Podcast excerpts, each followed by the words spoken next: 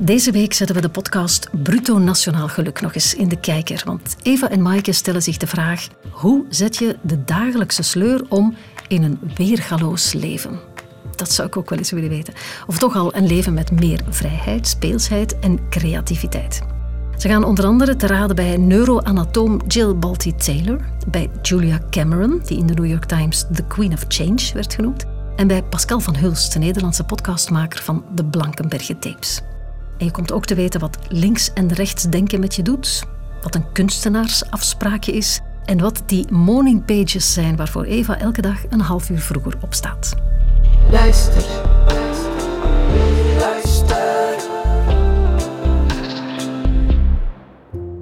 Ben eigenlijk lichter als ik geschreven heb.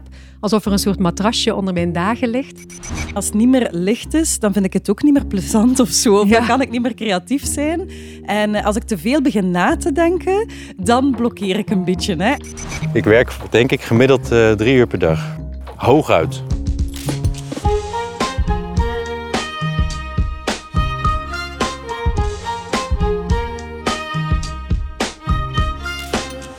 Wow, eindelijk terug samen in de podcaststudio, Maaike. Zalig. Ja, na al die maanden. En ik merk dat ik daar ook ongelooflijk naar uitkijk, hè, Eva. Wat een Ja. fijne job hebben wij toch? Ja, en een fijn leven erbovenop Ah, eigenlijk. absoluut. Want als er iets is dat ons luisteraars ons heel veel gevraagd hebben de Mhm. afgelopen maanden, is het... Hoe doen jullie dat toch? Jullie doen precies alleen maar dingen die jullie leuk vinden in jullie leven. Maar dat is toch eigenlijk ook zo? ja, grotendeels. Ja. ja, ik ben daar ook wel bewust mee bezig eigenlijk, Eva. Ja. Bijvoorbeeld, ik heb ehm, het gevoel dat ik gouden uren heb, zo in de ochtend. Dan ben ik op Mhm. mijn best en die probeer ik zoveel mogelijk vrij te houden om te creëren of om dingen te maken. Dus ik doe dat eigenlijk expres. Ah ja, je zit daar heel bewust mee bezig. Met ochtendstond heeft goud in de mond. Ja, letterlijk bij mij. Ik denk dat het bij mij wat minder, ehm, ja, wat minder bewust is of zo. Wat meer impulsief en intuïtief. Maar inderdaad, 80% van mijn tijd ben ik dingen aan het doen die ik heel fijn vind. Hè. Podcasten, lesgeven, gaan wandelen met vriendinnen, op reis gaan, inspirerende mensen spreken. Allee, ik kan nog wel wat doorgaan Ja, ik eigenlijk. hoor het, ik hoor het. En eigenlijk hebben we goed nieuws vandaag, Eva. Want voor al wie ook zo'n vervullend leven wil hebben, gaan wij in deze aflevering methodes en tools aanreiken om dat te bereiken. Oh, maar daar word ik weer instant vrolijk van, van onze jingle maken. Dat is echt een oorworm. Ik loop die straks weer de hele dag te zingen. Pas op, pas op.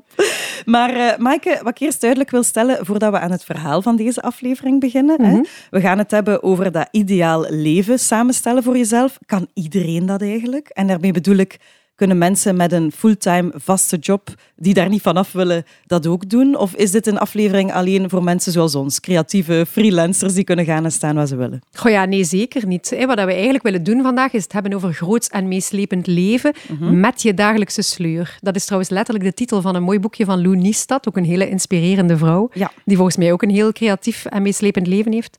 Maar het gaat eigenlijk echt over juist in alle structuren, in alle rompslomp, in alle verplichtingen en verwachtingen, toch een gevoel van creativiteit en vrijheid en vervulling vinden. Ja, trouwens, dat boek heb je mij een keer cadeau gedaan, Maaike. En ik was Ja, daar heel blij mee. goed, hè? We gaan zeker delen in de show notes ook. Ja.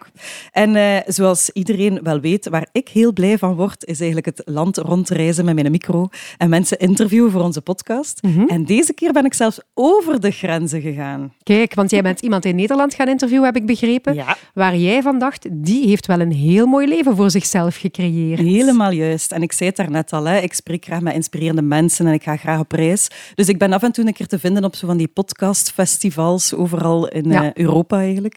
En daar heb ik een paar jaar geleden podcastmaker en muzikant Pascal van Hulst ontmoet. Zegt die naam jou iets? Nee. En als ik nu zeg dat dat de maker is van de podcast De Blankenberge Tapes. Ja, die ken ik, die ken ik. Het is trouwens een grote aanrader. Zullen we dat dan ook delen? Ah ja. Mensen die van true crime houden, denk ik, gaan daar heel veel... eh, Oh, en van Johan Heldenberg. Oh, Johan Heldenberg. Kan je die zeg. niet interviewen? Oh, die zou ik zo graag interviewen, Misschien in de Maaike. studio samen? Samen? Oké, zwart. Maar deze keer ben ik niet Ja, Johan dan, gaan ja. interviewen, maar Pascal.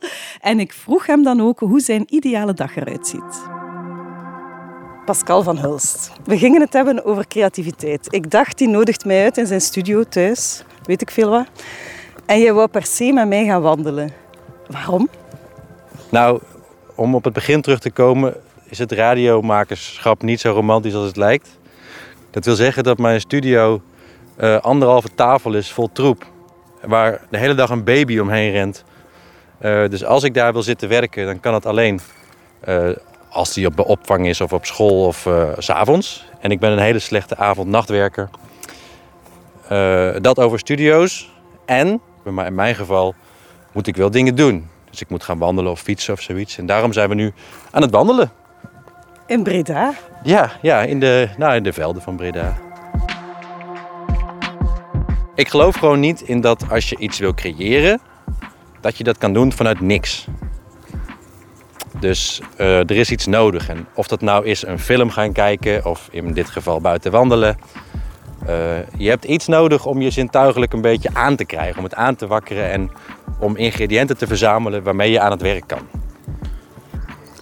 Want hoe ziet zo'n gemiddelde dag er dan uit van Pascal van Hilst? Of de ideale dag? De ideale werkdag, dat is een goede. Nou, dan uh, word ik wakker, een kop koffie. Het liefst uh, een baby die niet in huis is. Um, S morgens uh, heb ik de tijd nodig, dus dan ben ik allemaal onnozele dingen aan het doen. Sloten koffie drinken, domme filmpjes kijken. En ondertussen denk ik, moet ik eigenlijk niet naar buiten? Zou misschien beter zijn in plaats van hier onnozel zitten doen. Dus dat doe ik dan ook. Dus dan ga ik fietsen of naar de rivier of ik ga boodschappen doen. Het huis schoonmaken. Het, weet je, maar dat is echt, het maakt niet uit wat het is. Maar ga niet opstaan en beginnen en denken: oké, ik ga nu iets maken. Ik moet nu iets creëren en ik ga dat nu. Nu ga ik iets briljants maken. Dat wil je niet weten. Zo werkt het denk ik gewoon niet. Um, dus ik ga dingen doen. Dingen die nodig zijn. Misschien is het huis gewoon heel goor. En denk nou, dan ga ik eerst stofzuigen. Zet ik een lekker plaatje op. Ga ik met heel veel plezier stofzuigen en heel hard zingen. Liefst met de ramen wijd open. En dan zo tegen de lunch dat ik denk van nou, volgens mij is het bijna tijd om te lunchen. Dan ga ik aan het werk, als ik eigenlijk geen tijd meer heb. Ah, ja. Dat is voor mij ideaal. Want dat is een tweede ding, wat mij betreft hoor. En ik, ik hou ervan. Is als ik eigenlijk geen tijd meer heb. Dus dat wil zeggen, stel ik heb nog een uur om veel te veel werk te doen. Dan werk ik echt lekker. Ja. Eigenlijk ben jij een halve dag aan het spelen hè? Dat klopt. Nou, een halve dag dat is eigenlijk nog onderschat hoor. Ja, ik werk denk ik gemiddeld uh, drie uur per dag. Hooguit. En de rest is spelen? Ja, domme dingen doen. Maar ja, weet je, deel, heel veel deel, groot, een groot deel van dat spelen is ook mijn werk hoor. Zalig uh, toch? Zeker, ik zou niet willen ruilen. Oké, ik hoorde dus een echte creatieveling hè, hier, Eva. En zoals je ook al zegt in je interview, hij speelt eigenlijk het liefst de hele dag door. Absoluut. Ja.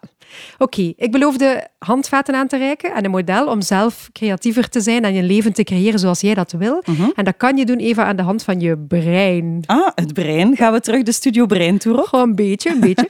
er is namelijk een baanbrekende nieuwe theorie van Dr. Jill Bolte Taylor. En dat is een neuroanatome aan Harvard. Mhm. Neuroanatomen, dat zijn blijkbaar mensen die het brein um, openen, doorsnijden van mensen die overleden zijn, om Ah, te kijken wat de functionele gehelen zijn.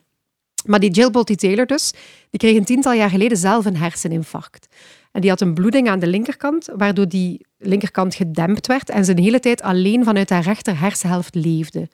En dat was eigenlijk voor haar een uitnodiging om te gaan onderzoeken wat het verschil in linker en rechter hersenactivatie is en hoe we ons voordeel daarmee kunnen doen. En wat heeft ze dan ontdekt? Oké, eerst en vooral blijkbaar, als je alleen maar rechts leeft, dan ben je helemaal in het hier en nu. Zij zegt, ik was in het nirwana. Er was geen verleden, geen herinneringen, daardoor ook geen angsten, geen verdriet en geen toekomst. Ze had blijkbaar ook geen plannen meer, geen ideeën over hoe het zou moeten zijn. Dus er was een soort gelukzalige aanwezigheid. Oh, zalig, nee? Ja, blijkbaar heel erg, eh, heel erg fijn.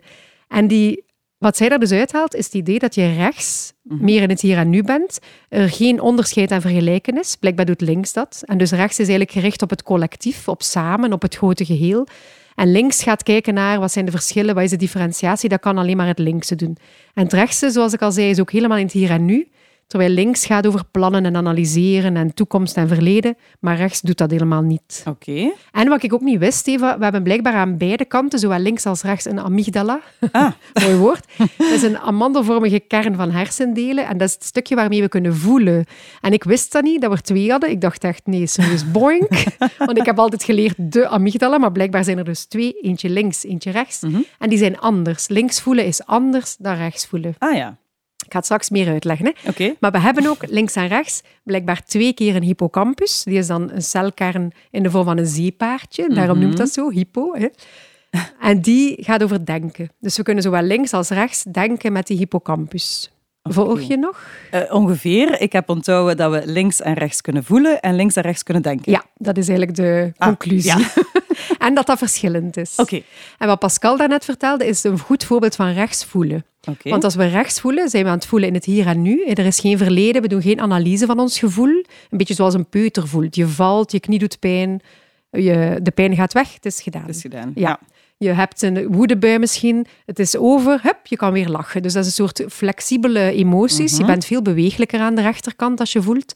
En wat we ook zien, is dat dat rechtse voelen meer licht is, speels. Het gaat uh, over creativiteit, over spelen, over in flow zijn, over experimenteren. Dan activeren we dat rechtse voelen. Mhm. Een beetje zoals een zandkasteel maken op het strand. En dan weet je wel dat er een dat de zee komt, komt ja, en dat dat weggespoeld wordt. Maar eigenlijk maakt dat niet uit. Dat rechtse voelen is niet gericht op wat wil ik wel ervaren of niet, of welk resultaat heeft dat hier. Oké. Veel mensen doen dat trouwens heel weinig in hun leven, zo rechts voelen. Ja, dat kan ik mij voorstellen. Maar ik heb het gevoel dat wij dat nu aan het doen zijn, Maaike. Ja, hè? Neem toch altijd als wij de podcaststudio inkruipen of aan het voorbereiden zijn, voelt dat wel als spelen. En ik vind dat wel belangrijk. ja, we hebben wel een script, maar eigenlijk zitten we echt in de flow. Hè? Gaan we mee met het moment. Ik vind dat ook wel... Ja, uh, het is waar. Dat werkt goed. Ja, dat werkt heel goed. En als het niet meer licht is, dan vind ik het ook niet meer plezant of zo. Of dan kan ik niet meer creatief zijn. En eh, als ik te veel begin na te denken, dan blokkeer ik een beetje. Hè? En dan begin ik te vergelijken met anderen en dan, en dan, dan gaat het gewoon niet meer Ja, of te denken aan al wat je nog moet doen of aan hoe het er moet uitzien. ja.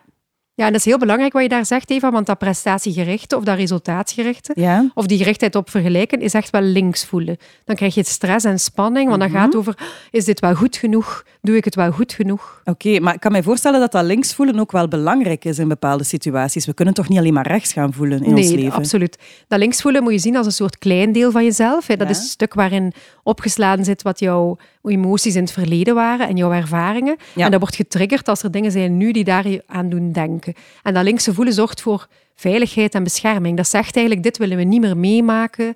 We willen veilig zijn, we willen tevreden zijn. Dus links voelen is gebaseerd op ervaringen uit het verleden en wil jou beschermen voor de toekomst. Ja. Dus vaak zit, er, zit je daar als je angst voelt of woede of teleurstelling of verdriet. Dat is eigenlijk allemaal links voelen. Ook soms wat je hoort van anderen. Verhalen van anderen kunnen ook maken dat jij bang wordt of ja. voelt hoe dat is. Maar dat links voelen doet mij dan ook heel erg denken aan, aan een perfectionistische kant van mensen, toch? En, en dat kan toch overslaan? En dat kan toch ook te fel worden, dat links ja, zeker. Kan ons ook druk geven hè? en ons een beetje verlammen, mhm. zodat we juist niks meer proberen of het allemaal zo belangrijk maken dat we onszelf voorbij lopen en opbranden. Ah ja, Voilà. En ik vroeg trouwens ook aan Pascal of hij nooit onzeker wordt of schrik heeft dat hij geen inspiratie meer vindt of zo. Mhm. Ik heb wel vaak voordat als mensen me vragen om iets voor ze te doen, als ik word gevraagd voor een toneelproductie of om een serie te begeleiden of te monteren, dan denk ik wel vaak: je bent toch wel helemaal gek als je mij vraagt. Ik twijfel wel aan mijn eigen kunnen vaak. Maar dan denk ik, ja, kennelijk kunnen andere mensen dat nog slechter. Ehm, en ik weet wel, nou, ik wil gewoon wel altijd leveren. Dus ik lever altijd. Eh, en dat is ook wel een tip voor iedereen. Ook al heb je het gevoel dat je bagger hebt gecreëerd. Dat je denkt, nou dit is zo slecht, ik schaam me kapot. Werk eraan en stuur het op. Want als je niks inlevert, heb je ook niks om aan te kleien. En dat is het vaak ook. Het is nog gênanter om niks in te sturen.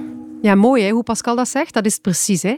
Je linkergevoelen gaat vergelijken en wil je ja, dat je niet voor aap staat. Mhm. Maar Pascal activeert eigenlijk als antwoord zijn rechtse voelen. Hij zegt, ik kan maar beter toch iets proberen, toch iets insturen, toch een zandkasteel bouwen, ook als het nergens op lijkt. Ja, klopt. Maar Maaike, we hebben het nu gehad over dat rechts voelen en over dat links voelen. Aan de ene kant uh, is dat uh, spelen in het hier en nu. Aan de andere kant bang en onzeker zijn uit bescherming. Mhm. Maar er zijn nog twee andere delen, heb je mij verteld. Links en rechts denken. Ja, Eerst aan links denken dan maar. Ja. Want dat is precies wat jij nu doet, Eva. Oei. Namelijk, nee, prima. Ah. De structuur vasthouden, de dingen planmatig aanpakken. Mhm. Strategie zit links, maar je hebt ook je best doen zit daar en resultaten halen. Denk aan analyseren, plannen, to-do's maken. Dat is allemaal de activatie van je linker hippocampus. Ah, Lijstjes aanleggen, een stappenplan ontwikkelen. Alles wat wij in onze cultuur vaak aanduiden met slim en hard werken. Oh, hier heb ik zo'n haat-liefde verhouding mee, hè, Maaike, met dat linksdenken. Want eigenlijk ben ik daar heel goed in. In plannen en organiseren en in mijn bullet journal bijhouden en to-do-lijsten, alles. Mhm. Maar ik merk toch steeds dat ik dat eigenlijk het minst leuke vind aan mijn job. En dat ik veel liever aan het creëren ben dan dat aan het doen ben. Maar, maar ik ben er wel goed in. Ja, ik snap het. Wat ik nu aan het proberen ben, ook doordat ik dit eh, een aantal maanden geleden ontdekte, deze Ja. theorie, is dat linkse plannen gebruiken om mijn rechtse voelen plaats te geven. Ah, voilà. Dus dan ga ik inderdaad structuur maken, zodat ik tijd heb om te spelen en te prutsen, om te moosen, om te brillen. Ja, want dat kunnen we goed. Voilà. Ik ga even terug naar mijn wandeling in de velden rond Breda daar. Ja. Want ook Pascal gaf toe dat hij niet een hele dag kan zitten spelen.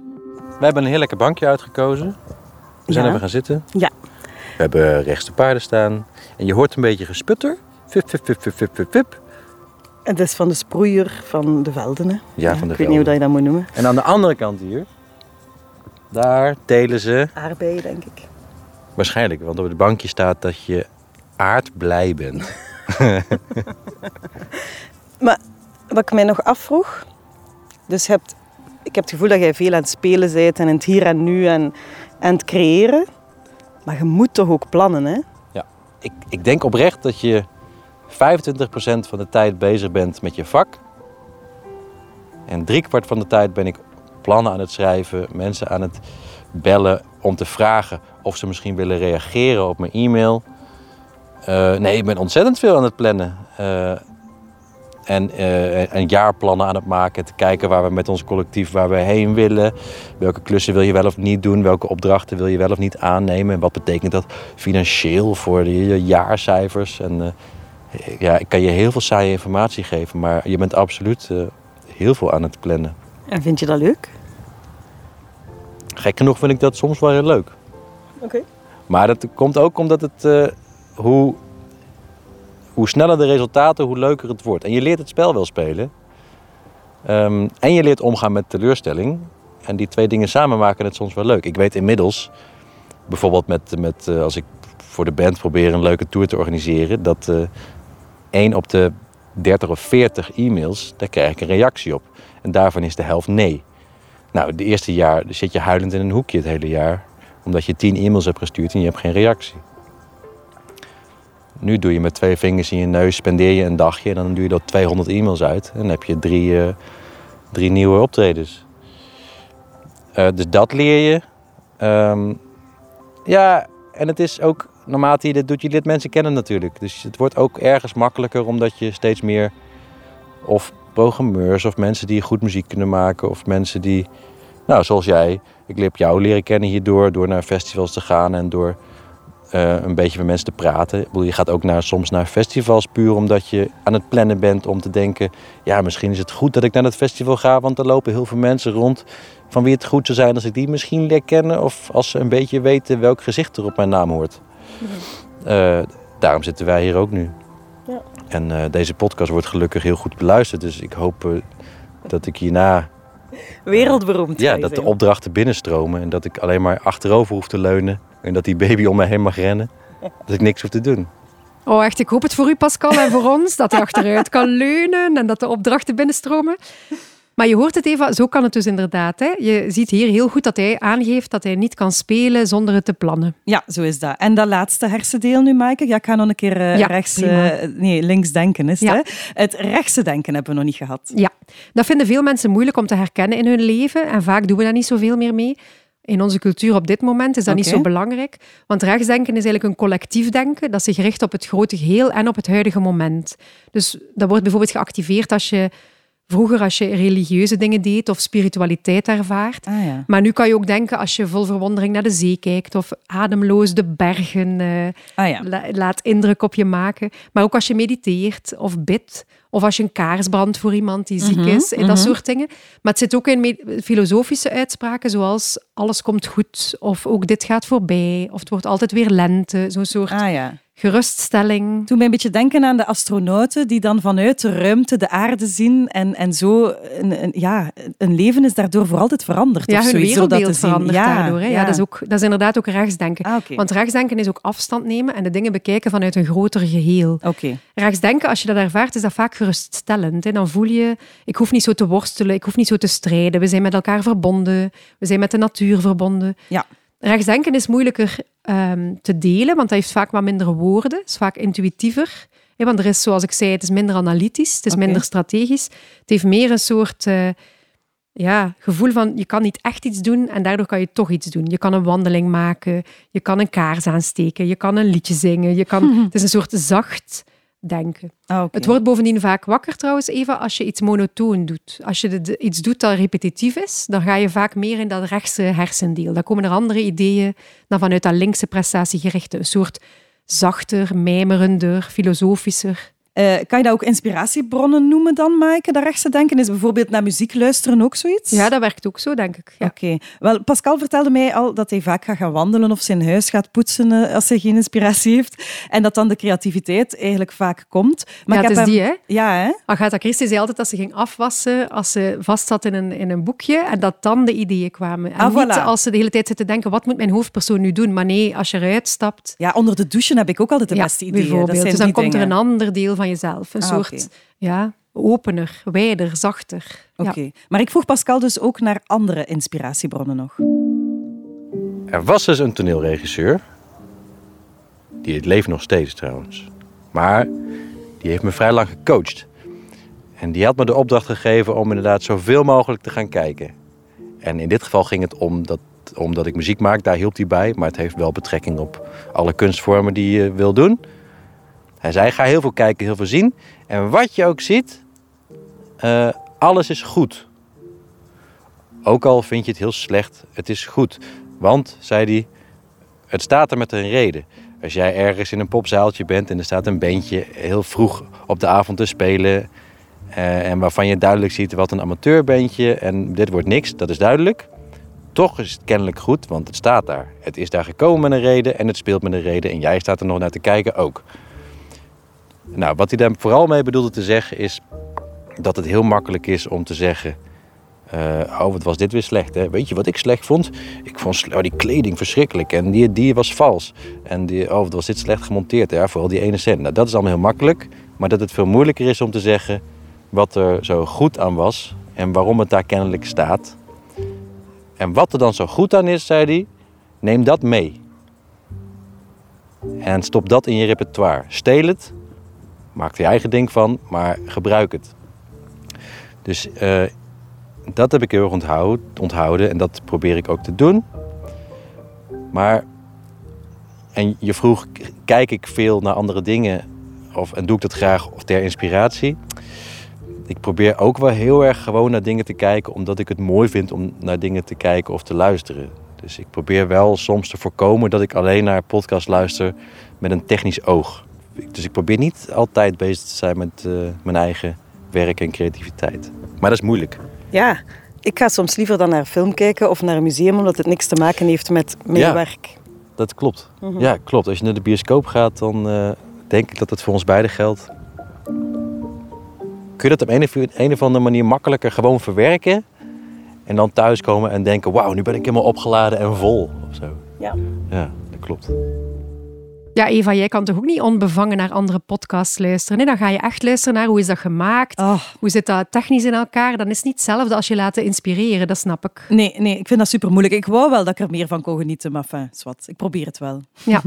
Wat jullie hier eigenlijk allebei beschrijven, als je zegt dat je graag in een gewoon ongedwongen film gaat kijken of gaat wandelen of zo, is wat Julia Cameron die artist date noemt, het kunstenaarsafspraakje. Ja, ja, en die Julia Cameron, die heb ik goed leren kennen de afgelopen maanden. Want ik heb haar laatste boek gelezen en toegepast als een soort van experiment voor deze aflevering. hè? Ja. En Julia Cameron, even voor de mensen die haar niet kennen, dat is Ja. de auteur van eigenlijk mijn favoriete boek over creatief leven. Dat heet The Artist Way. Dat is een Engelse titel, maar het is in het Nederlands geschreven. En zij vertelt eigenlijk over hoe je een meer vervullend en creatief leven kan leiden in twaalf weken. Dus het is een soort stapplan. Ik heb dat zeker al zeven keer gedaan.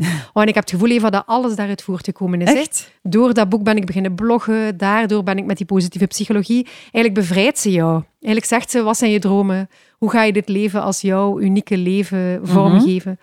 Maar onlangs heeft ze een nieuw boek uitgebracht. En dat heet De Weg van het Luisteren. En daar ben jij mee aan de slag gegaan, hè, Eva? Ja, dat klopt. Ik vond dat dat wel bij mij paste, omdat het over luisteren ging. En ik moest onder andere in, in de eerste week, want het is ook een zes weken stappenplan. Ik moest eerst luisteren naar de soundtrack van mijn eigen leven en mijn huis en mijn omgeving. De week daarna moest ik dan weer echt luisteren naar anderen, wat ook moeilijker is dan je denkt. Dan moest ik weer luisteren naar mezelf, enzovoort, enzovoort. Maar wat ik vooral wou uittesten ook, eh, zijn de drie drie basisprincipes van Julia Cameron, die ook in dat boek staat dat jij uh, al zoveel gelezen hebt. En dat jij ook eigenlijk al jaren in de praktijk brengt, hè, Maaike? Want je bent ook een inspiratiebron voor mij, hoor. Maar, oh, dankjewel, dankjewel. Nee, maar dat klopt. Hè. Die Julia, tante Julia, heeft inderdaad drie instrumenten voor creativiteit. Ja. Uh, ochtendpagina's, wandelen en die kunstenaarsuitstapjes waar ik het daar net al over had. Mm En misschien moeten we even iets vertellen over die ochtendpagina's. Ja. Elke dag drie pagina's, alles schrijven wat in je hoofd opkomt, is dat. Dus elke dag al je gedachten op papier, zij zegt bij voorkeur ochtends, zonder censuur, zodat je met minder ballast aan de dag begint. Ja. En heel vaak als ik daar begin aan te schrijven, staat dat in het begin vol opmerkingen van mijn linkse denken. En dan staat er, wat gaan we eten vanavond en wat moet ik doen vandaag? En Ja, wat mag ik moet die mail sturen en ik moet bellen naar die, lalala. Maar daarna komt er een soort eh, links voelen vaak ook. Ik voel mij vandaag zus of zo. Ik ben misschien verdrietig of ik heb schrik voor iets of ik ben teleurgesteld. Dus dat komt eigenlijk vaak in het begin. Ja. En dan zie je, en Julia Cameron zegt dat dat ongeveer na anderhalve pagina is, een magische grens. Ik weet niet wat dat klopt. Maar dan komt ook rechts voelen vaak, met ideetjes om te spelen. Of rechts te denken, zo de intuïtie een stuk, die u Ja. geruststelt. Hè. Die zegt dan, mijn innerlijke stem zegt dan vaak, ach, het is maar een dag en je hebt altijd energie genoeg voor één dag. Of we gaan gewoon ervaren. Of een soort kalmere, geruststellende... Ja, ik ga, ik ga daar straks ook wat meer over vertellen. Sta jij daar vroeger voor op eigenlijk, Maaike, voor die morning pages? Nee, Ah, ik doe ze eigenlijk van zodra dat ik tijd alleen heb. Dus als iedereen mijn huis uit is, soms Ah, is dat 's ochtends, maar soms moet ik langer wachten. ah, ja, ja. Ik heb dat dus wel gedaan. Hè. Sinds maanden sta ik dus een half uur vroeger dan heel mijn gezin op. Maar zo chic. En, eh, en schrijf ik hier 's morgens terwijl dat de koffie loopt. Luister maar. Goedemorgen. Nu dat schooljaar weer begonnen is, ehm, zet ik mijn wekker weer een half uurtje vroeger om half zeven in plaats van om zeven. Om op te staan voor iedereen wakker is, om die morning pages te schrijven. Mijn koffie is aan het lopen. En ehm, de kat is al aan het eten. En ik, ehm, ik zit hier klaar om eh, weer drie pagina's vol te schrijven. En ik moet zeggen ja, dat ik meer en meer geniet van dat momentje voor mij alleen eh, ook. Eh, los van het schrijven dat mij deugd doet, is ook dat moment wel, ehm, wel belangrijk. Om even alleen te zijn. En eh, ja, dat moment is echt van mij eigenlijk, eh die een ochtend. En ik vind het heel vervelend als er iemand al vroeger dan zeven uur naar beneden komt. Maar wat, ik ga je laten, want ehm, ik moet nog een beetje schrijven. Hè? Bye. Eh, goedemorgen. Eh, ik, ik wou even ehm, zeggen dat sommige dagen gaat dat heel goed, die morning pages schrijven. En dan zou ik er eigenlijk bijna zes schrijven in plaats van drie. Moet ik echt stoppen na drie en dat doe ik dan ook wel. Maar ehm, sommige dagen komt er ook weinig, heb ik het gevoel. Ik heb hier al heel de week van alles opgeschreven. Ja, en dan probeer ik eh, een paar keer op te schrijven van... ik heb het vandaag wat moeilijk om, om dingen op te schrijven. Of dan begin ik met iets, ehm, met dankbaar te zijn voor iets of een vraag op te werpen. En eh, meestal die vragen, dat werkt wel goed. Soms werp ik zo'n vraag op van, ja, van, ik ben heel hard bezig met eh, wat ga ik volgend jaar doen op de hogeschool. Ga ik nog eens dat postgraduaat doen, bijvoorbeeld. En dan eh palaver ik daar wat over. En wat ik al gemerkt heb als ik dat doe, is dat dat in een dag zelf komt er wel wat, maar soms een paar dagen daarna ehm, ja, komt er wel antwoord op, op die vraag die ik mij een keer gesteld heb op een ochtend. Dus dat werkt wel. Maar dus vandaag is het ook zo'n ochtend dat ik eigenlijk eh, niet superveel in mijn hoofd zitten heb. Dus eh, ik ga beginnen met opschrijven waar ik allemaal dankbaar voor ben. En het eerste is dat ik dankbaar ben dat dat hoofd een beetje leeg is. Dat is ook wel door die morning pages, denk ik. Oké, okay. Ik merk ook, Eva, dat je echt geniet van dat moment alleen. Hè? Ja, dat doe heel veel eigenlijk. Hè. Maar ook dat schrijven helpt dus echt wel. En ik ben er wel al een beetje aan verknocht, eerlijk Ja? gezegd. Oh, ja. cool. En wat dat jij daarnet zei over dat rechtsdenken dat dan, eh, of, of voelen dat dan geactiveerd wordt. Ja, ik heb al hele scenario's voor podcasts geschreven tijdens mijn morning pages. Dat is echt, echt tof. En ook als ik zo wat met een vol hoofd zit en met wat vragen, dan, eh, dan kom ik er na een paar dagen wel altijd uit. En eh, wat dat Julia zegt ook in haar boek is wel belangrijk, want veel vriendinnen zeggen tegen mij, jij bent zot dat je dat doet. Waar vind jij nu de tijd om Ja. dan een keer drie pagina's hè, vol te Het duurt schrijven? minstens een half uur. duurt zeker een half uur Ja. s morgens. En, eh, maar eh, Julia zegt, en dat klopt, het brengt je, uh, allez, het, het, het eh, bespaart je tijd gedurende de rest van de dag. Hè? Want ik pieker echt veel minder eigenlijk. Ja, ik heb ervaren dat ook zo. Ik ben eigenlijk lichter als ik geschreven heb. Alsof er een soort matrasje onder mijn dagen ligt. En mijn huisgenoten merken dat ook. Hè? Als ik een paar dagen geen ochtendpagina's geschreven heb, op vakantie of zo, dan word ik een beetje kregelig. Dan maak ik sneller Oei. ruzie. ik maak niet zo snel ruzie, maar dan ja, is dat echt? Ja, er is een beetje edgy, hè? Het is alsof ik niet... Het is verslavend eigenlijk, hè? Ja. ja. En die dagelijkse wandeling alleen, Eva, doe je dat ook? Ja, dat doe ik zeker. Dat vind ik heel tof. Je weet dat ik graag wandel, hè? iedereen mhm. weet dat wel. En dat deed ik eigenlijk al, al een tijdje, zo ochtendwandelingen maken. Dus dat was niet de moeilijkste, het moeilijkste van het experiment. Maar dat doet zeker deugd. En ik merk dat ik er vooral deugd aan heb op die dagen dat ik denk, oh, nu ga ik niet wandelen, want ik heb veel te veel te doen en mijn hoofd zit vol en dit en dat. Dan moet je echt buiten, hè? Dan moet je zeker gaan wandelen of ja, Ja, want dat wandelen activeert echt je rechtse denken ook. Hè. In die natuur heb ik ook zelf vaak het gevoel dat alles in orde komt, dat ik er mag zijn, dat klopt, dat leven is. Weet je, dat Boeddha altijd zei, als ik weinig tijd heb om te mediteren, omdat ik een hele drukke dag heb, dan mediteer ik dubbel zo lang. Ah, ja, voilà. Dat is eigenlijk wat je doet. Hè. Je zegt eigenlijk van, ik ga eerst naar dat rechtse denken, ik ga eerst naar die eenheid. En dan... Ja, klopt. Doe je dat ook op een vast moment, uh, Maaike? Nee, blijkbaar zijn vaste momenten. niet echt iets voor mij. Ah, nee. Maar ik wandel wel elke dag. En wat mij heel erg helpt, is uh, de... Ik maak altijd een foto voor Instagram van een wandeling. Zo'n detail, een, een, detail uit de natuur mm En met de hashtag MyDailyWalk. Ja. En er zijn mensen die dat volgen. En dan heb ik het gevoel dat ik wel moet. Ah, dat ja. ik niet mag overslaan. Verplichting aan de Instagram-community ja, voilà, voilà, dat houdt mij aan de gang. Oké, maar zo'n dagelijkse wandeling, hè, dat is niet gelijk aan die artist date. Hè, dat de artiesten of kunstenaars afspraken. Nee, dat is nog iets anders, dat klopt. Ja, want zo'n artist date, dat is eigenlijk een date die je doet alleen, met jezelf. Mhm. en, uh, maar waar dat je niks van moet moeten of zoiets. Er hangt niks aan vast. Je doet het gewoon omdat je het leuk vindt. Sommige mensen gaan blijkbaar naar een dierenwinkel om konijntjes te aaien. Als je dat leuk vindt, dan kan je dat gewoon eens doen. Mhm. Eh, of uh, naar een, een, een bloemenmarkt om, om aan de bloemen te gaan ruiken. Zo van die dingen. Hè. Je moet er vooral niks van willen leren of van moeten moeten. Hè. Dat is zo'n artist date. En, en je moet het alleen doen. Ja, je moet alleen zijn met jezelf. Ja, en dat vond ik wel een beetje het moeilijkste in het begin. Want zoals iedereen uh, wel weet, ben ik redelijk extravert en doe ik eigenlijk veel liever dingen samen met iemand anders. Maar for the sake of the experiment uh, heb ik het toch geprobeerd. Okay. En probeer ik wekelijks een uh, afspraakje met mezelf te maken. Hey, hey, ik ben net terug van mijn uh, date met mezelf uh, in de stad uh, vandaag. Het is zaterdag. Ehm, ik had een heel drukke dag en, um, en ik dacht rond een uur of vier, nu is dat mee. ik ben naar de stad gereden en ik ben naar de krook gegaan, naar de Bib. Um, zonder doel. Ik had eigenlijk geen boeken nodig. Ik ben van alles aan het lezen op mijn e-reader. Maar ik dacht, ik ga eens wat verdwalen in de bib. Um, en dat was tof eigenlijk. Um, ik ben buitengekomen met vijf boeken. Ze liggen hier voor mij. Ik heb zin om ze allemaal te lezen. Wanneer dat ik het ga doen, ik weet het nog niet. Maar het zijn allemaal titels en boeken uh, die mij aanspraken. En die ik misschien anders niet zou meegepakt hebben. Uh, ik ga eraan beginnen eigenlijk. Hè. Joe.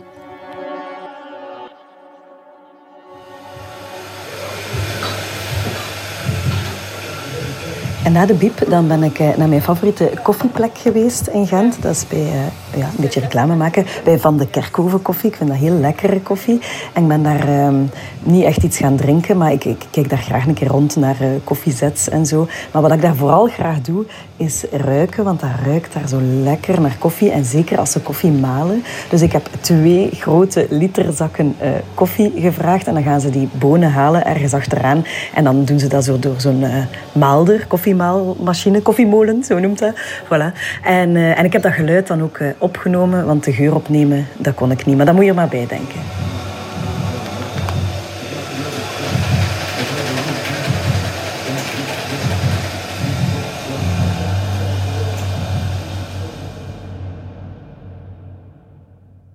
Oh Eva, dat klonk zo leuk en ontspannend. Ik rook het ook bijna. Ja, de koffie. De koffie. En wat heeft het je gebracht? Oh ja, eigenlijk valt dat beter mee dan verwacht. Uh, alleen uh, op date gaan. Um, en het is tof dat het zonder doel is. Ik ja. word ook uh, anders geïnspireerd daardoor. Want anders ga je ergens naartoe en denk je, hier moet ik nu inspiratie uithalen. Ik ben naar een tentoonstelling geweest, bijvoorbeeld van Frida Kahlo, gewoon met mezelf. En ik heb daar eigenlijk heel veel inspiratie uitgehaald, omdat het niet moest. Ja, ja, ja. Dus dat is wel fijn. Ja, Ik ben trouwens naar dingen geweest, uh, Van Eyck, met uh, hologrammen. Er is Ah, zo'n 3D ja. eh, experience, of hoe noemt dat? Een Ja. eh, VR zeker, virtual reality, maar jong. En ik heb dat ook helemaal in kunstenaarsafspraakje modus gedaan. En dan ga je eigenlijk met de verwondering van een kind. Hè. Dan voel je toch echt, het is een andere deel van je hoofd. Ja. Niet om al die details te leren, maar om echt te denken, die hologrammen, jong, dat lijkt net echt. Ik sta in het atelier van Jan van Eyck. Ik was Oh, daar. Tof. Echt geweldig. Ja, maar ik zag op jouw Instagram dat jouw favoriete kunstenaarsafspraakje op het kerkhof is, Maaike. Oeh, dat is wel weird, of niet? Wel ja, speciaal. Nee, maar ik snap het wel. Hè. Dat zijn mooie plekken, hè, kerkhoven. Mooie plekken, veel natuur, mooie, mooie grafmonumenten. En het doet mij ook vaak denken aan het feit dat er maar één leven is. Ah, en dat ja. het belangrijk is dat we daar iets weergaloos van maken. Wat is trouwens de conclusie, Eva? Over het weergaloze leven. En, en over het experiment bedoel je? Ja? Ja, ik ga zeker blijven schrijven. Dat is echt al een verslaving of een gewoonte, zal ik zo zeggen. Dat wandelen, dat ik sowieso al, dat, dat voelt goed. Ehm, en die kunstenaarsafspraakjes, ja, daar ga ik ook werk van blijven maken. Maar, maar misschien ehm, met twee of zo, mag dat ook? Als ik dat met, met iemand deel? ja, delen kan het ook mooier maken. Hè? Maar Ja. Het is toch anders, denk ik, als je alleen gaat. Het Het is waar. verdiept toch je ervaring als je er alleen bent, denk ik. Nee, nee, nee, dat is absoluut waar. Maar Maaike, wat is nu juist de truc voor zo'n weergaloos leven, waar we het hier al heel tijd over hebben? En ben ik goed bezig? Dus eigenlijk mag ik de conclusie trekken. Ja, nu is dat nu. Prima. Ik kaat ze terug. De, het idee is dat de vrijheid in je leven erin zit, Eva, dat je kan kiezen welk deel van je brein je het vaakst wil activeren. Dus je hebt er vier. Ja. Je kan links denken, rechts denken, links voelen en rechts voelen. En wij denken dat we bepaald worden door de buitenwereld en dat dat dan activeert welk deel we inzetten. Maar eigenlijk kunnen we daar veel meer vrijheid in nemen, kunnen we daar veel meer in kiezen. En heel vaak activeert onze maatschappij vooral de linker hersenhelft. Hè. Bijvoorbeeld, we kijken naar het nieuws en we worden bang en we denken we gaan eh, links denken om ons veilig te voelen en we nemen een verzekering of we sparen voor ons pensioen of we vermijden boetes en dat is slim en prima. Maar we vergeten dat we ook kunnen rechts leven. Ja. En die activeren we veel minder. Bijvoorbeeld dat rechtse denken zijn we sterk verloren, terwijl we daar geruststelling kunnen vinden en vervulling. Rechts zitten eigenlijk die ingrediënten voor een weergaloos leven. Hè. Het idee, ik ben niet alleen, ik ben verbonden. Ja. Er is iets dat voor mij zorgt. Het leven zelf gaat altijd door. Ik ben maar een deel daarvan. En dat spelen zit daar ook. Die creativiteit, die flow. Ja. Terwijl die lastige emoties van links voelen en die sleur van dat links denken ons vaak wat naar beneden halen. En dat kan gelijk wie doen. Dat kan gelijk wie doen. Je kan gewoon meer kiezen voor vertrouwen en intuïtie en spel en creativiteit. Of je nu een vaste job hebt in het onderwijs, of Ja. werkloos bent, of dat kan allemaal. Ah, Oké. Wist je trouwens dat daar mijn nieuwe online cursus over gaat? Over eh, die Ik- verbinding? Ik wist dat, ja. Ik wil heel graag die positieve psychologie en die delen van dat brein, hè, dat leven vanuit je hele brein, wil ik met elkaar verbinden voor mijn doelgroep. Hè, die mensenfluisteraars, Ja. die andere coachen, die andere begeleiden. Dus dat komt eraan. Dan kun je, ik zal- Binnenkort voor inschrijven Ja, dan. zo is Oké. dat. Zeg, en nu, Maaike, moeten wij niet dringend eh, wat meer rechts gaan denken en een wandeling gaan maken in de natuur of zo nu? Ah, dat lijkt me wel leuk. Of een beetje spelen, zo'n eh, reel doen en een dansje maken Oh, voor dat goed. rechtse voelen. Alright. Voilà, zie, de eerste aflevering staat er alweer op. Oh, het was een leuke speeltijd, Maaike. Ja, hè, dat vond ik ook. En in- binnen twee weken graag opnieuw, Eva. Ja, en dan gaan we dieper in op welk werk nu echt bij je past, hoe je van werk verandert of hoe je jouw werk eigenlijk best verandert. Ja. En daar kunnen wij ook van meespreken. Hè. Daar hebben we ook eh, absoluut ervaringen. Oh ja. Ik wil nog graag al die lieve luisteraars bedanken, Eva, die ons een koffietje hebben getrakteerd. Want wij drinken graag koffie. Dat was ook al duidelijk in jouw kunstenaarsafspraakje. Ja. En die hebben dat gedaan via Buy Me a Coffee. Dus voor wie dat nog wil, dat kan nog. Dat is een platform waarop je ons financieel een klein beetje kan steunen. Ja, dat kan nog altijd, inderdaad. Alle informatie staat op onze website brutonationaalgeluk.net. En eh, we kunnen ook al aankondigen dat er een speciale kan aankomen Maar binnenkort. ja, hè? wij gaan een live podcastopname doen met jullie, met ons publiek erbij. Mhm. Hier in Gent op een fantastische plek met hele lekkere koffie. Dus hou onze socials zeker in de gaten. Want van zodra de ticketverkoop start, laten we dat daar weten. Ja, en er zijn maar een vijftigtal plekken, dus snel zijn zal eh, de boodschap zijn. Ah, ja. het is dat. En waar wij trouwens ook blij van worden, Eva, moeten we ook nog delen, is als je zelf aan de slag gaat met onze experimenten, dus als Ja. luisteraars kunstenaarsafspraakjes doen of ochtendpagina's schrijven, laat ons dat dan weten via Instagram of Facebook en tag ons Hashtag bruto nationaal geluk, want dan kunnen wij het ook delen, dan kunnen wij ook zien. Voilà. En uh, er is nog iets waar je ons plezier mee kan doen eigenlijk. Hè. Uh, dat is met een review over onze podcast. Mm -hmm. En uh, reviews zorgen er eigenlijk voor dat meer mensen onze podcast gaan ontdekken. En, en dat willen we toch, hè, want we willen dat bruto nationaal geluk omhoog krijgen. Dat was het doel. Voilà. En er is nu een nieuwe website en app en die heet Checkpot. Uh, dat is trouwens gemaakt door twee jonge, sympathieke Gentse ondernemers. Dat is mooi meegenomen. Ja, dat is niet relevant, maar ik wou dat toch even zeggen. Mm -hmm. En daar kan je punten op 10 geven voor onze uh, podcast en ook een lieve recensie achterlaten. Of een kritische, dat mag eigenlijk ook. Ja, hè? Maar ik ben Ja. een keer gaan kijken, Maaike, en we hebben daar nu al een gemiddelde score van 8,7 op 10. Oh, dat is goed voor ons linkse denken. We hebben Ah, ja. goede punten, Eva. Joepie! En we hebben ze zelf niet geschreven. Nee. Maar dus, eh, ja, eh, lieve luisteraars, als jullie een keer een review willen schrijven of punten geven, graag, hè? Ja. Voilà. En dan wil ik graag nog onze teamgenoten bedanken, want op dit moment zijn we niet meer met drie Nee, bij. Bruto Geluk, maar met vijf. Ja, wat een team. Eh, eerst en vooral is er Stefanie. Dat was mijn beste en enige stagiair ooit, maar, maar absoluut eh, een hele goeie. Ehm, en die is nu onze collega en zij helpt mij mee monteren aan deze podcast. Stefanie Heijsen. Stefanie Heijsen, super, super bedankt, Stefanie. En Thomas, eh, Thomas Ooms, is onze nieuwe social media man. Oh, ja, cool, hè? hij- helpt ons hier bij alles wat dat social media is. En hij port ons om reels te maken en filmpjes en foto's van onszelf. Eh, heel plezant. En de volgende aflevering gaan jullie hen ook eens horen, want we hebben ze aan het werk gezet met een experiment. Super bedankt alle twee, Stefanie en Thomas. En heel erg welkom in ons team. Hè? Ja, en dan mogen we onze Sander ook niet vergeten. Zoals Ah, altijd ja. mixt hij onze uitzending en zorgt hij voor jingles en muziek. Ja, dat klopt. En ik weet trouwens, Maaike, dat Sander ook elke dag een wandelingetje doet. Hè? Daar bij hem in Sas van Gent, dat is daar super mooi om te wandelen. Ja, we zijn daar ook eens samen gaan wandelen. Mhm, En zou hij ook eens een kunstenaarsafspraakje doen? En wat zou dat dan zijn? Volgens mij gaat hij dan micro's aaien of zoiets.